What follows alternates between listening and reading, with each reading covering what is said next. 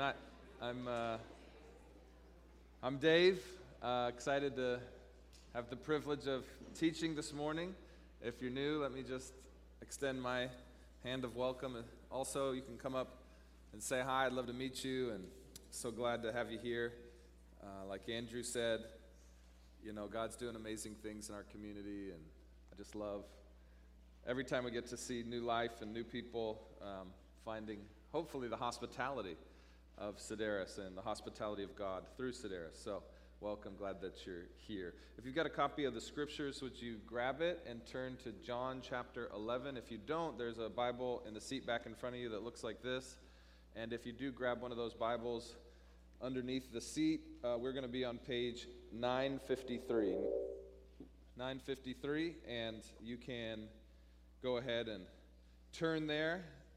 As I just sort of set up this passage before we read, we're in our series in the Gospel of John. John is one of four Gospels written by eyewitnesses to Jesus' life, death, resurrection, and ascension. And so they've written for us things that we need to know. And John is the last of these to write, probably writing 2 decades after the first 3 Gospels were complete. And so he sort of fills in the gaps for us. And you could imagine somebody asking John, what exactly do you believe, John? And he writes his gospel to clear up any confusion or misunderstandings. And so we're going to read a story today that you don't find in any of the other 3 gospels. And you're going to hear it and you're going to be like, why wouldn't the other 3 gospels speak about this amazing thing? And spoiler alert, Jesus is going to raise somebody who has died 4 days earlier. And so why wouldn't the other gospel writers put in this story? Well, they don't put this particular story, the raising of Lazarus, but they do put other resurrection stories where Jesus raises those who have died. And so for some reason, they leave this one for John, and God is ultimately the final say and editor as he inspires all 4 gospel writers. And so John is going to give us this most amazing and final miracle that Jesus does, the 7th sign in his gospel. He has 7 signs where Jesus is proclaiming that he is, in fact, God in the flesh, and he has power over death, and we're going to see all that today. And so it, in that sense, makes sense that John is the one that has the privilege of writing this story about raising, as we'll see, his good friend Lazarus from the dead. And what it's going to tell us today is the peculiar way in which God loves us. So actually, today is about love, and we'll see how it's hard maybe to understand why God loves in this particular way. So you found the right place if you are struggling in any way, which is probably all of us, right? If you're struggling and struggling to know why God, if he loves you, allows you to struggle, allows you to suffer, allows death into your life, into your family, into your friend group. Why does he allow these sorts of things? Today's a sermon for you. So let me pray before I read and ask God to open our eyes to this wonderful text. Father God, we thank you for this space and these people and your word, that you've given us all these things that we might see that you are who you say you are, that you are a God who is love and does love and will love, and that through your word we see the way you love. And so God, open our eyes, open our hearts, open all of us to the thing you've prepared for us this morning. You are revealing something to us. You haven't called us here on accident. You haven't given us this story on accident. It's all a part of a plan that you have for our satisfaction. God, satisfy us this morning through your word. In Jesus' name, amen. Amen. Okay, are you ready to read? Here we go.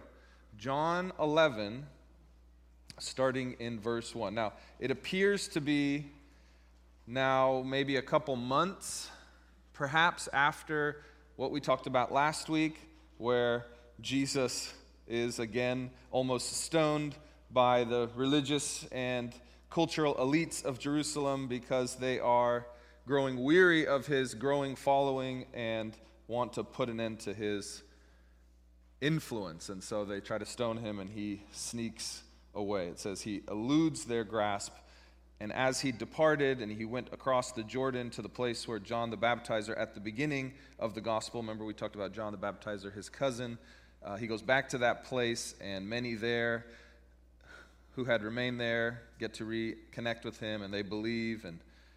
And yet some still struggled. And so finally we come to this final sign of Jesus' revelation of himself, and it starts here, 11:1. Now a man was sick.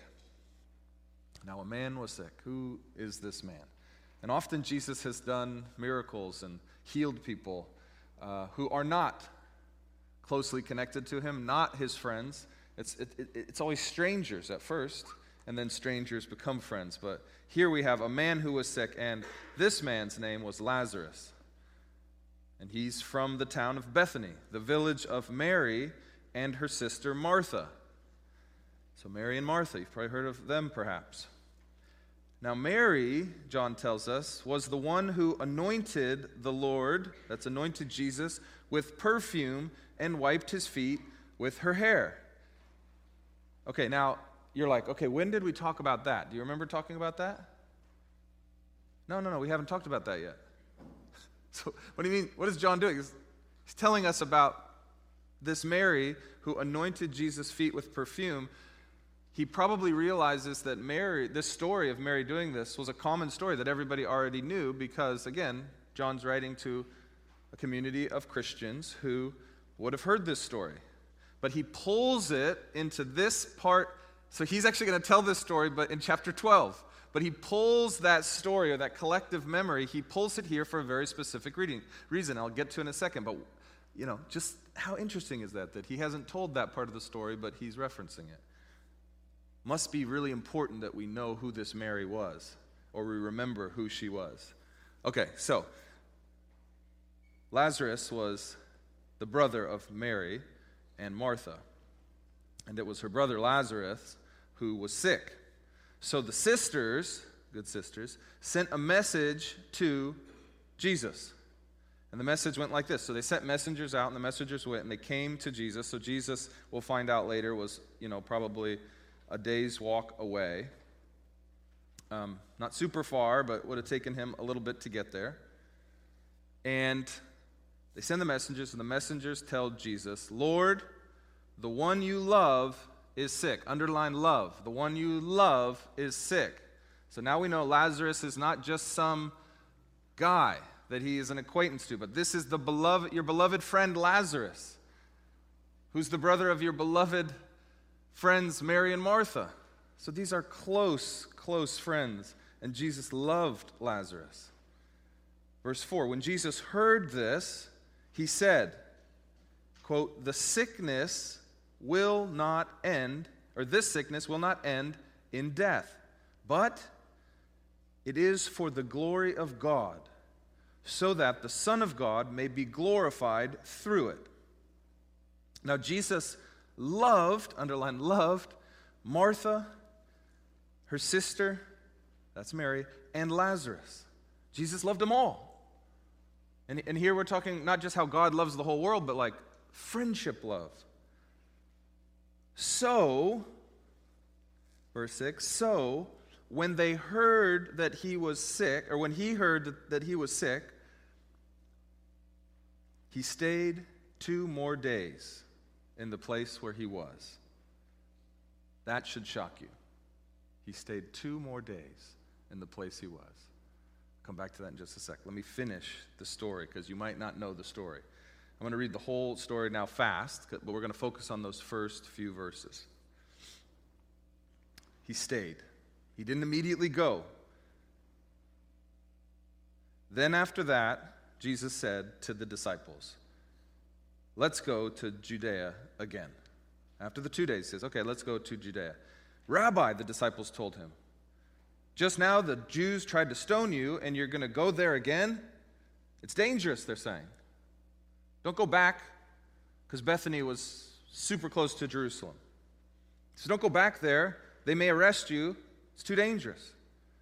Jesus says, verse 9, aren't there 12 hours in a day? Jesus answered. If anyone walks during the day, he doesn't stumble because he sees the light of this world. But if anyone walks during the night, he does stumble because the light is not in him. He said this, and then he told them, our friend Lazarus has fallen asleep, but I'm on my way to wake him up. Then the disciples said to him, Lord, if he has fallen asleep, he will get well. They thought Jesus was saying he's sleeping, he's resting, and rest is good for getting well. So again, they're saying, don't go, it's too dangerous. Jesus says, no, you misunderstood me. Verse 13.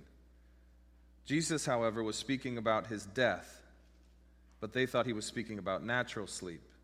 So Jesus then told them plainly, brothers, friends, Lazarus has died. I'm glad for you that I wasn't there, so that you may believe. But let's now go to him. Then Thomas, called Twin, said to his fellow disciples, let's go too, so that we may die with him. That's funny. I don't even know what's going on. I'm not going to talk about that. Just that's Thomas. Thomas has a lot of good one-liners. Okay. So verse 17, when Jesus arrived, now he's gone to Bethany, the place that's dangerous, the place that now he's so close that the Jewish elites could have heard that he was there and come and arrest him. He goes there, and Lazarus has already been in the tomb for 4 days. Bethany was near Jerusalem, less than 2 miles away.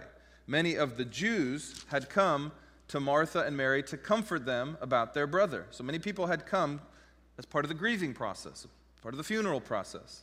As soon as Martha heard that Jesus was coming, she went to meet him, but Mary remained seated in the house. Then Martha said to Jesus, so Martha goes out and meets him on the road a little ways off and says to him, Lord, if you had been here, my brother wouldn't have died. Where were you? If you'd just been here, I believe in you. I know you. I know you have the power of God because you are the Son of God. You could have saved him. I know this. And then she says something beautiful. Yet even now I know that whatever you ask from God, God will give you. Her confusion, her lack of understanding as to why Jesus didn't come quicker doesn't keep her from trusting him. Jesus says to her, verse 23, Martha, your brother will rise again. Now at this point, Martha doesn't know. Is he talking about the resurrection at the end of time, which Jesus had taught so often and were taught in the Old Testament scriptures? She doesn't know yet. So Martha said to him, I know that he will rise again in the resurrection at the last day. And Jesus said to her, I am the resurrection and the life. The one who believes in me, even if he dies, will live. Everyone who lives and believes in me will never die. Do you believe this? So again, Jesus doesn't tell her what he's about to go do. He just starts teaching good truth. That anyone that believes in Jesus, because he is the resurrection, and yet, you got to remember, they've never seen him rise from the dead, Jesus. But he says, I am the resurrection, I am life. And anyone who believes in me will live. That's just true. Verse 27, yes, Lord, she told him, I believe you are the Messiah. I believe you are the Son of God. I believe that you've come into the world. Verse 28, having said this, she went back and called her sister Mary, saying in private, Hey Mary, the teacher is here and is calling for you. As soon as Mary heard this, she got up quickly and went to him. Jesus had not yet come into the village, so he's still sort of hanging outside the village, probably because he wants to have a private conversation with his friend Mary, whom he loves. She comes out to him. As soon as Mary... verse 31. The Jews who were with her in the house, consoling her, saw that Mary got up quickly and went out, and they followed her, supposing that she was going to the tomb to cry there. As soon as Mary came to where Jesus was and saw him, she fell at his feet and told him, Lord, if you had been here, my brother would not have died. This is a cry. This is a lament. This is a complaint in faith. Jesus is fine with this because he knows it's actually true. But she's bowed before him. She's trusting him.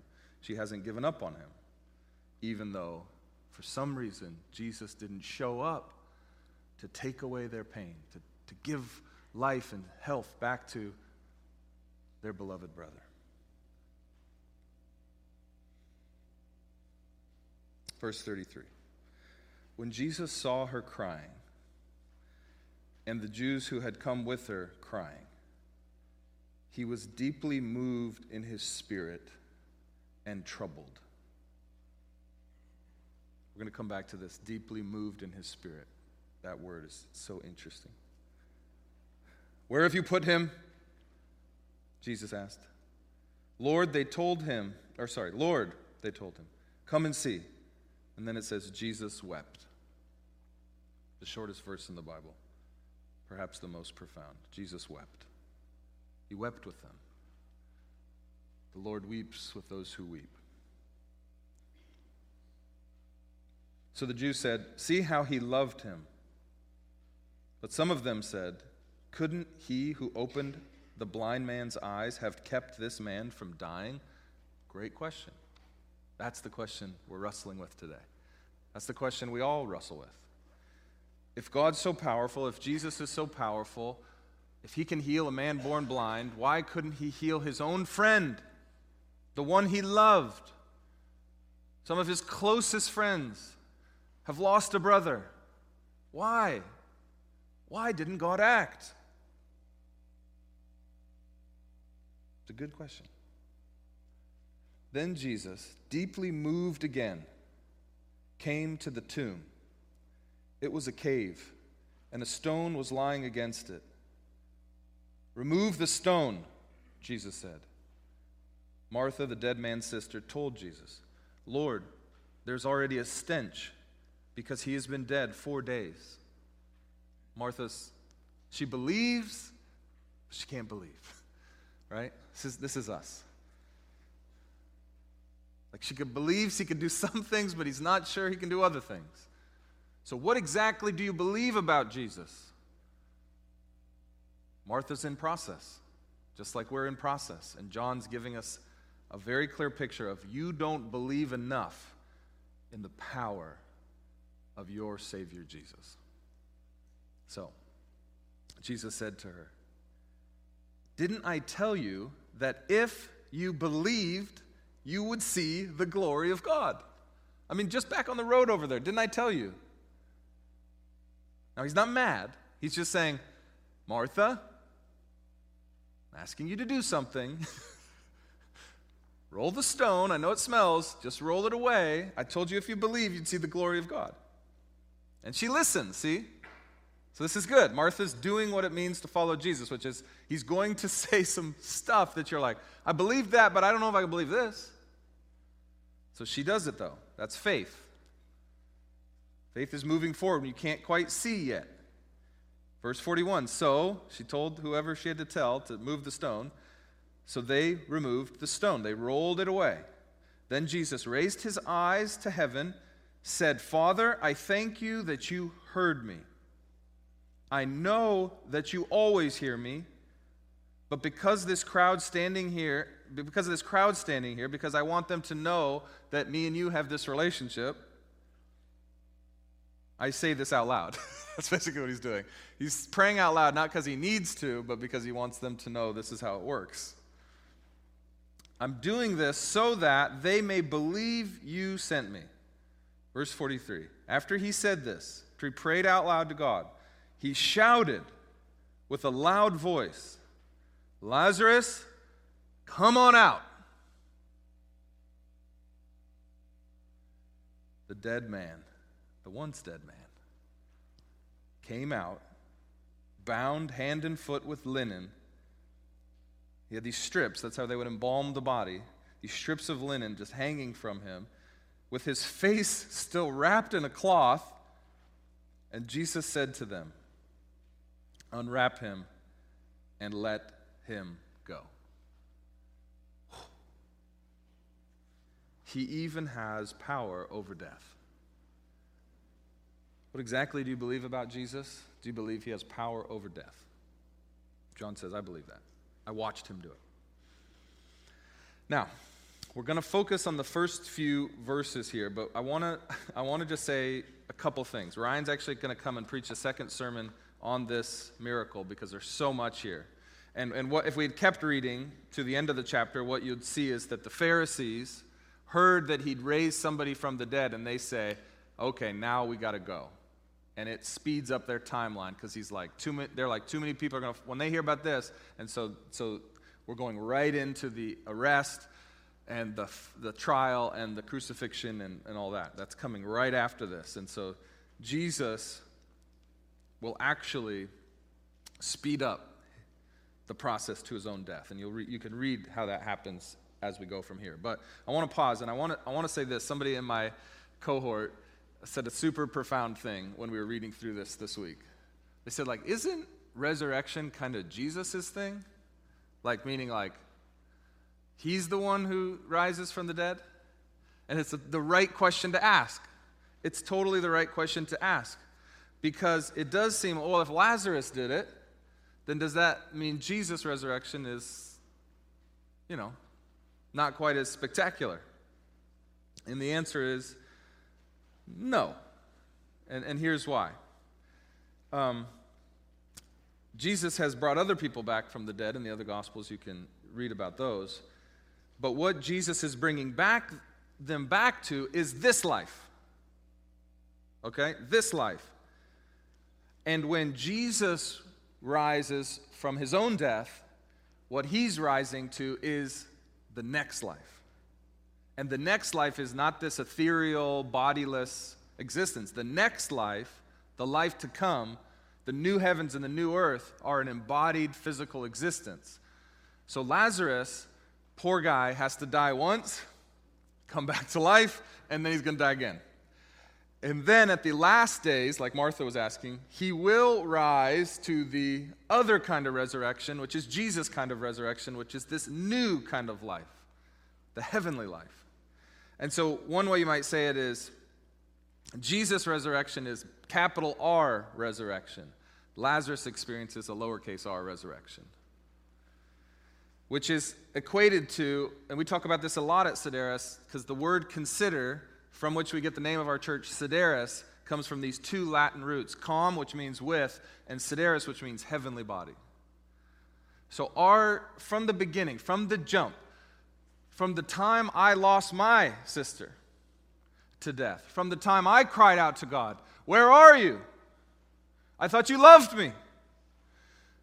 Why would you let this happen?" God said, "Dave, ask Kim's friends to consider me," not me, but Jesus, with heavenly body. Yeah, if you consider Jesus with your earthly body, it won't ever line up for you.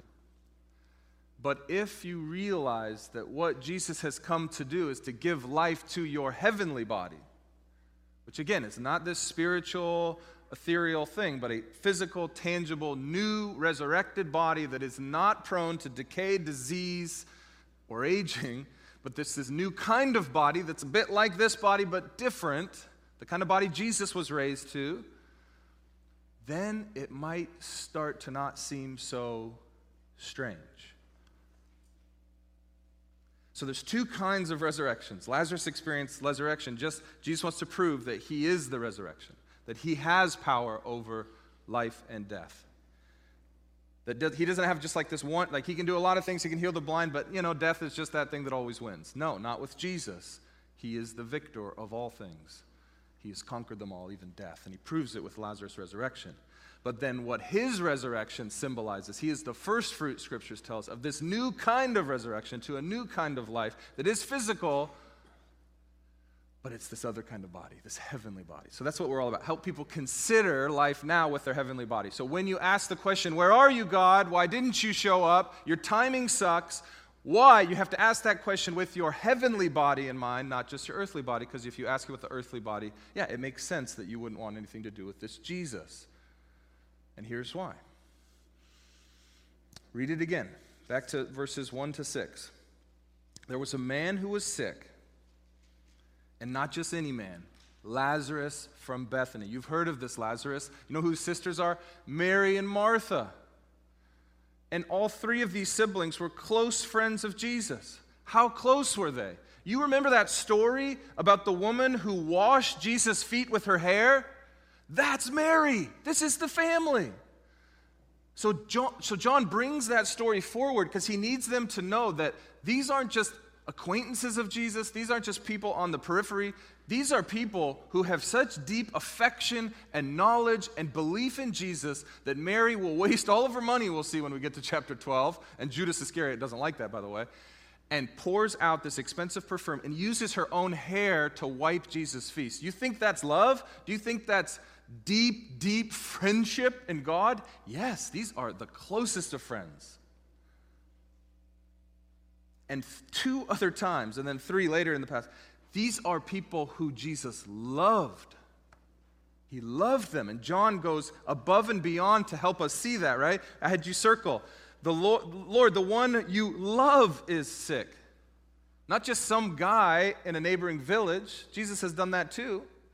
He'll pour out his love and power on those people. But this is different. This is somebody that you love, that you know, that you've stayed with, that you've broken bread with, whose sisters love you dearly. And then he says it again. Look at verse 5. Now Jesus loved Martha, her sister, and Lazarus. There's so much love. But Jesus says, listen, this sickness, it's not going to end in death, but in my glory. So we've got love, and we've got glory, and we've got death, all wrapped up in here. And the most startling thing that you may have missed in this passage is the word so. Do you see the word so? Verse 6. Circle so. That is the Greek word therefore. Now I prefer the translations that translate it therefore, because therefore is a longer word than so. And because so is short, you might just skim over it. It's a very important theological word. And often when you see the word so or therefore in Scripture, you should pay attention. Because the author is telling you now how important everything they've said before is and how it's connected to everything that comes next. So this might be the most startling therefore that you've ever experienced in Scripture. It might be the thing that keeps you from trusting God with all your heart, mind, soul, and strength. This therefore, right here. Read it again, verse 5. Now, Jesus loved Martha, Mary, and Lazarus. Well, you already told us that. Yeah, I need to tell you again because I'm about to put a therefore. He loved them, all three of them. And all three of them are going to suffer in ways that break Jesus' heart to the point where he weeps. Jesus loved Mary, Martha, Lazarus so much that therefore, when he heard that Lazarus was sick, what does he do? He doesn't run.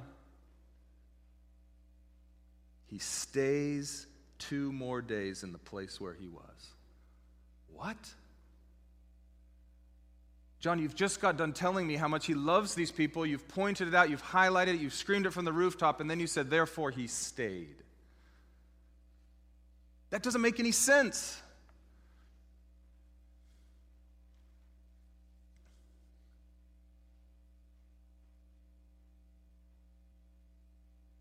I said it a couple weeks ago. The glory of God doesn't make sense, at least perfect sense.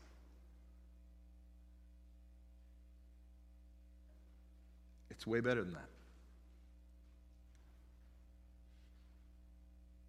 He loved them so much that he didn't intervene. What?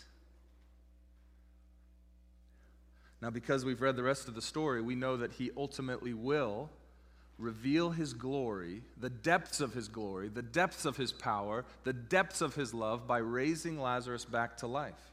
But they don't know that now. All they know is that Jesus loved them so much that he didn't heal his friend. This should be so confusing, and it is. It's confusing then, and it's confusing now, and if you preach this out in the world, they'll say, see, I knew he wasn't good. I knew he didn't love. I don't want anything to do with that kind of God. Man, and I was on the edge when my sister died of running away from that God. And by his grace, he reached down and he grabbed me by the collar and he said, don't go anywhere, Dave. You need to think about this with heavenly body. Think about heaven, Dave. I know it's not going to make sense why I didn't intervene here, why I allowed this to happen to your sister, but trust me, Dave, you need to consider this in a different way than you consider everything else. And I said, okay, and I gave him a chance.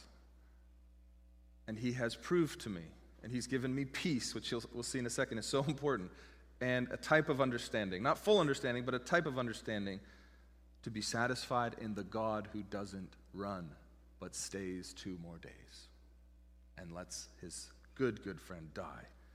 What probably was a painful death.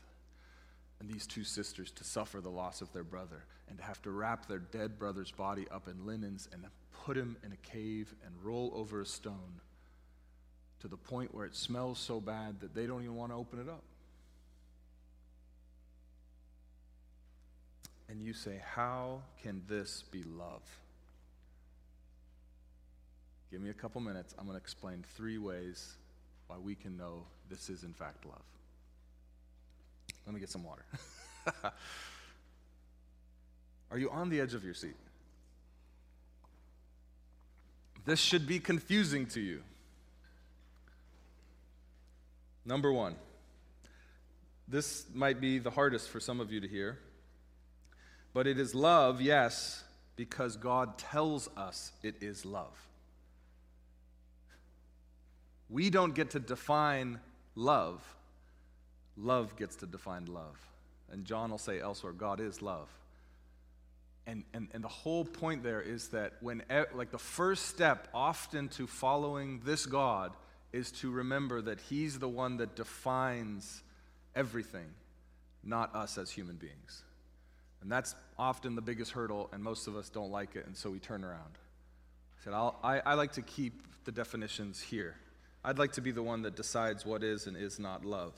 But the first thing we need to know is God tells us this is love over and over again through the inspired writing of John, through the words of Jesus. This is love, guys.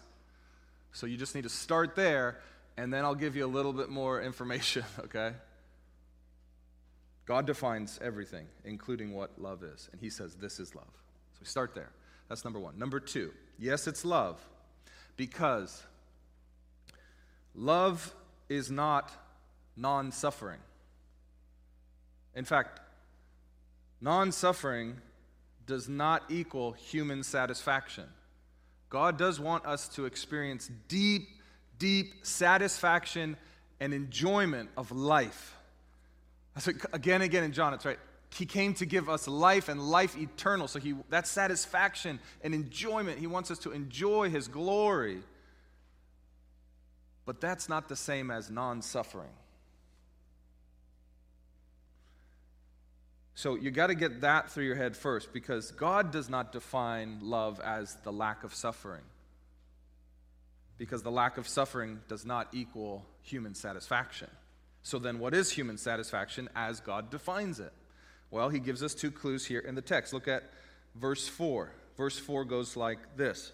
When Jesus heard that Lazarus was sick, he said to his disciples, this sickness, it will not end in death, but it is for the glory of God, so God the Father's glory is super important, so that the Son of God, Jesus, the Son of God may be glorified through it. So John's telling us that the most important thing to God is his own glory, but not just because his own glory is for his own glory, but his own glory leads to our human satisfaction. Human satisfaction. And he's going to say that we are most satisfied when we apprehend or we see God as he is, which is God's glory. When we see everything that God is, including the God that can raise the dead, when we see God for who he is, it leads to our human satisfaction. And so God's glory is not selfish, but it is ultimately giving. He wants us to experience the satisfaction that comes from seeing and apprehending his glory, the glory of God, God for who he actually is, all of it, not just part of it. And so he will give us these moments, these windows into his glory, sometimes through suffering. Or maybe most profoundly through suffering. because human satisfaction is not the same as non-suffering. They're different. So one place we can go, turn with me in your Bible just a few pages to John chapter 17. John chapter 17, that's page 960 if you're in the same Bible as me, but it's just going to be 3 or 4 or 5 pages over, depending on what Bible you're looking at. John 17, so this is right before Jesus is betrayed, arrested, and he gives what's called the great high priestly prayer, where in front of his disciples he prays to God for what he ultimately wants. So it's a great place to go to interpret the rest of John, because this is what Jesus prayed right before he gave his life. So at the end of this, Jesus says this. So in verse 24 and 25, I'm going to read that. It's going to be on the screen too if you didn't find it. He says this. He's praying to God the Father. He says, "Father, I want those you have given me, my sheep," and we're talking about the sheep, "to be with me where I am." I want them to be with me where I am. That's the heart of God. So that, why? Why is it good to be near the shepherd, near God himself? So that they will see my glory. So there's something about being near to God that's the best thing for us, because we apprehend, we see his glory.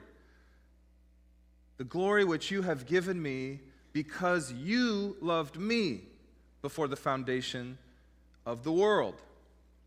And he goes on, "Righteous Father, the world has not known you, however I have known you, and they have known that you sent me.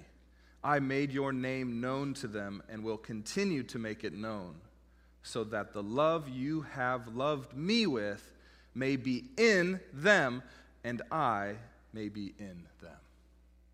This is the ultimate plan of God, that through apprehending and seeing Jesus, and seeing God through Jesus to see what kind of love God really is, that we might apprehend it in such a way that we might know him, and that he might live in us, and his love might live in us, and that we might live out that love to others.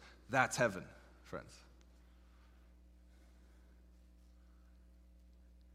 But you have to apprehend it. And sometimes it's hard to see. And so Jesus says, he loved them so much that he didn't go, because he said, I need to show them something. They don't see clearly now my glory, and so I have to let one of my very best friends die and suffer, and Mary and Martha suffer the loss of their brothers, so that they might see me, and they might know you, and that they might have that love in themselves. That's the only way, through suffering, profound suffering, even of his best friends. Now, turn back to verse 13. So it's seeing and apprehending, and then there's another thing. It's not just seeing, but it's also believing.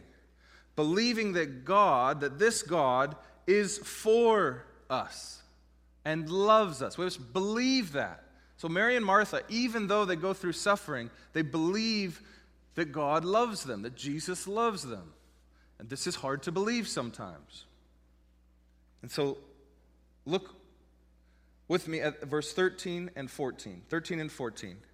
So this is, he still hasn't come yet to Mary and Martha and to the tomb, but he's just talking to his disciples. And it says, Jesus, because they misunderstand what he's saying when he says he's fallen asleep, he's actually died, he says to them, however, he was speaking about death, but they thought he was speaking about natural sleep. So Jesus then told them plainly.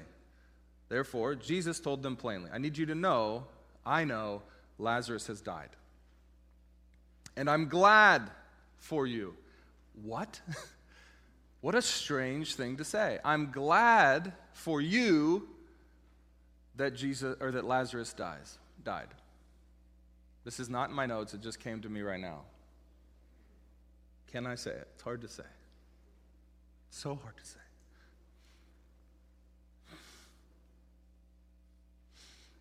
Jesus, if he were standing here, would say, I'm glad for you that Kim died, my sister.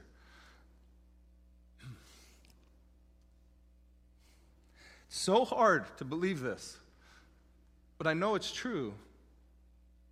He would stand here and he would say, I'm glad for you, that Kim died. I think Kim would say, I'm glad for you that I died.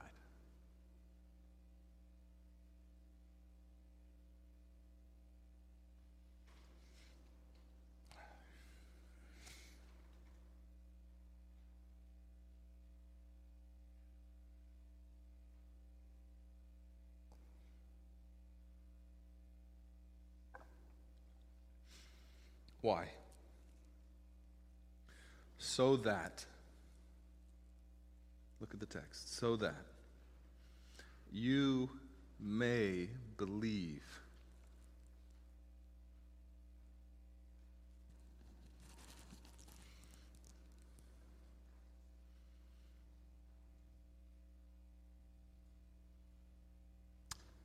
God, everything God does and is doing and allows to happen, He allows to happen so that you may see who He is, so that you may believe in your heart that He loves you more than you could ever, ever comprehend. You know who's not here? Mary, Martha. And He says, I allowed Lazarus to die so that you may believe. See, we just don't have a category for that. Because I don't think if God asked me, I would have let Kim die. So He didn't ask me. But He told me to do something else after that. And now I do see, at least in part, why He didn't run to her rescue. I'm not saying, see, God didn't kill my sister, but He allowed her to die, and He did something after she died so that others may believe.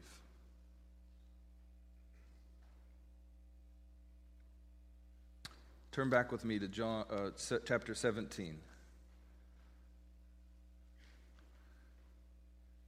At the very beginning of His prayer now, we looked at the end, now we're going to look at the beginning. Jesus spoke these things. He looked up to heaven and He said, Father, the hour has come. Glorify your Son so that the Son may glorify you, since you gave Him authority over all flesh so that He may give eternal life to everyone you have given Him.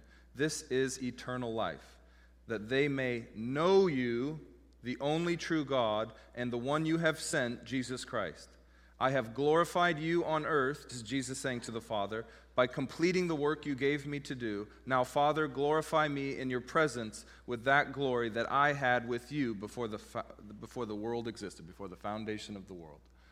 So again, and this is Jesus right before He gives His life and absorbs our penalty for sin. He says, I do all of this so that they might know you as I know you.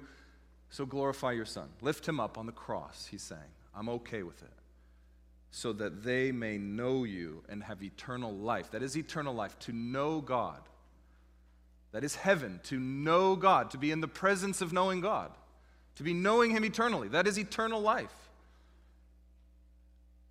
But you must see Him first so that you may believe that He is this God who has power over all things, even death. And He will allow even His best of friends, even those who He loves dearly, to suffer and even die so that others may come to know this glory. That's a type of love that I don't think many of us have gotten to. But it is the definition of love. Jesus says it this way. He said, some of you love so much that you'd lay your life down for your friends. He says, but that's not quite full love. He says, true love is to lay your life down for your enemies. And friends, we were all, at one point, enemies of God. And He laid His life down for you.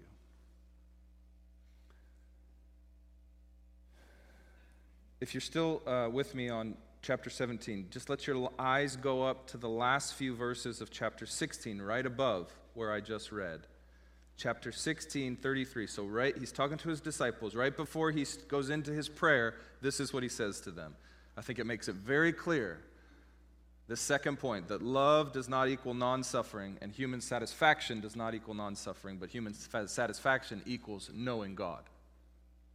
Okay, He says this, I have told you these things, so that in me you may have peace. Well, we like that. So that in me you may have peace. Peace. I like that. And then He says this. You will have suffering in this world. So be courageous. I have conquered the world. Okay? You see how he just breaks apart peace from suffering?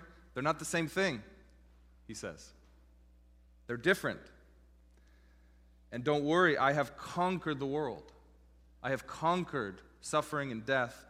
But you just got to wait with me. You just got to suffer through some stuff with me, and then you'll see the other side. Okay, so that's the second reason why I do think this is true love. The third thing is related. Look at verse 4 back in chapter 11.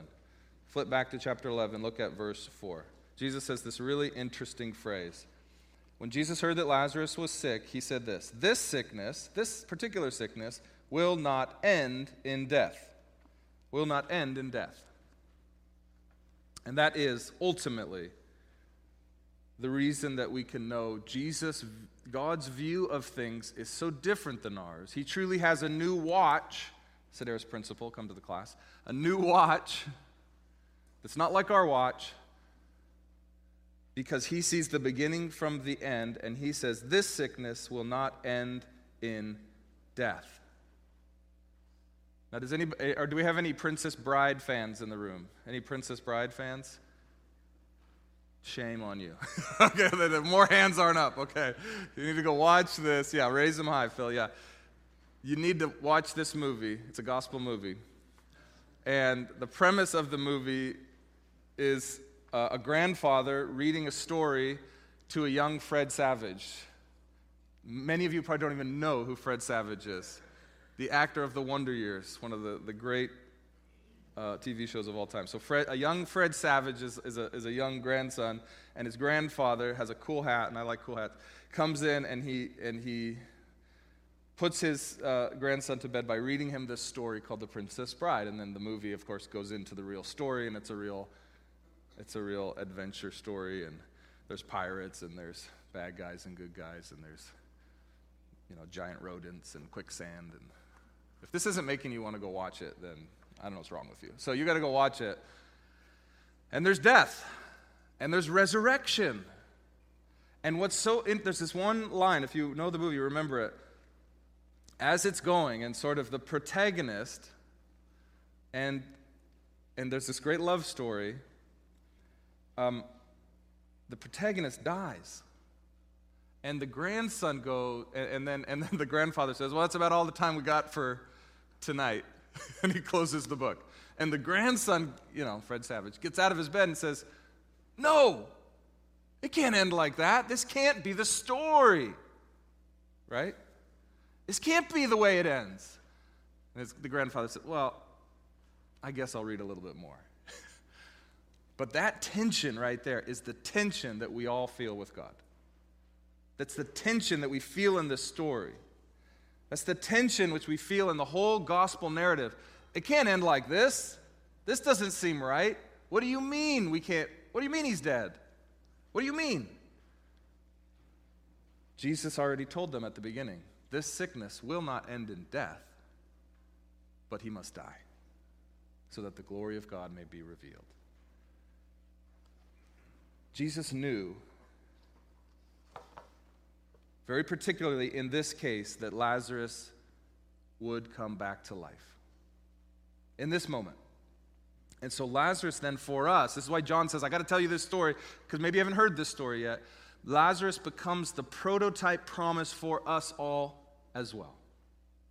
Lazarus saw Jesus' glory and believed in Jesus in life, and so therefore, as one of his sheep, he heard Jesus' voice called to him from the grave, and he walked out living.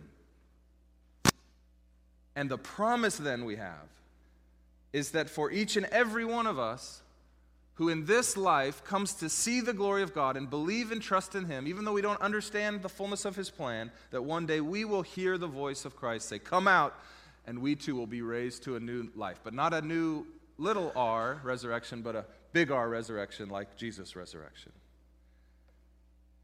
And if you read this story closely and you understand this story, it will help you in the in-between. It will help you when it seems like granddad's closing the book and saying, well, that's all the time we got for today. And you go, what? That can't be who God is. That can't be how he does it. And then we open the book back up again. And he says, okay, let me read a little bit more for you. And then we start to see, and I said I'd come back to this word. Remember the word I said to come back to where it says Jesus, it says it 2 or 3 times. Jesus was deeply moved in the spirit and troubled. That's verse 33. And then verse 38 says, then Jesus was deeply moved again, and he came to the tomb. And then he starts yelling. You're like, this is strange. What does this word deeply moved mean? The word actually means angry. I think part of why we struggle with this story, or the suffering we experience in our own life, or the loss of a loved one that we experience, is because it seems like God's not angry at our situation. Friends, Jesus is angry at death. He yells at it. He's so angry.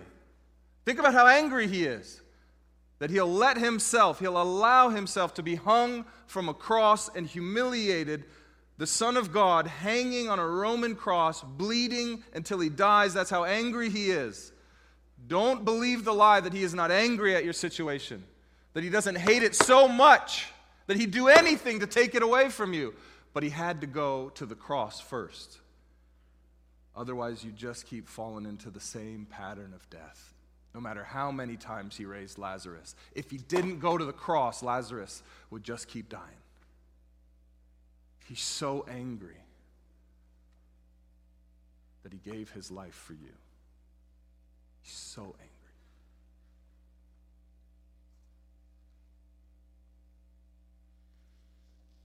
This act of waiting, this seemingly unnecessary delay, this seemingly unnecessary suffering, this seemingly unnecessary death, all leads to the cross, where Jesus himself will die. God sent his own Son to die. God in his eternal counsel stood and said, it is better for them that I send you to die so that they may believe.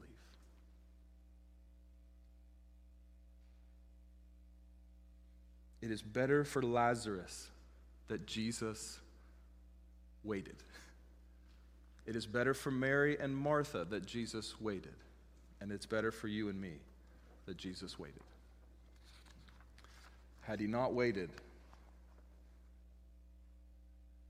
we wouldn't know for sure that he is God, that he has power over death. And in the greatest of ironies in this story, and Ryan will probably get into it a little bit more next week, is that the reason the disciples, we didn't talk about that, they didn't want him to go because it was so close to Jerusalem. In a one-for-one correlation, Jesus going, even though he waited, his going to raise Lazarus and the great proclamation that it was that he has power over death, him doing that led one-for-one correlation to his arrest, his torture, his humiliation, and his death. And he chose to do it anyhow. So when you're struggling, when you're suffering, when it feels unnecessary, when you're crying out to God, help me, help my brother, help my sister, help my friend, help my child. When you're crying out to him and it feels like he's not answering you, remember the cross. It felt to Mary and Martha like God wasn't listening. God was listening. God knew exactly what he was doing. God does not forget you. He is not far from you. He is as angry about your suffering as you are. God hates death more than you could ever hate death. Whether it comes early in life or in old age, he hates death more than you could. Remember the cross. This will tell you everything you need to know about this God. This will tell you everything you need to know about love. God raised his own Son on a cross, high and lifted up, so that the world might see who God is and the depths of his love for humanity. See him. See his glory. See his love. And believe in him. Let's pray.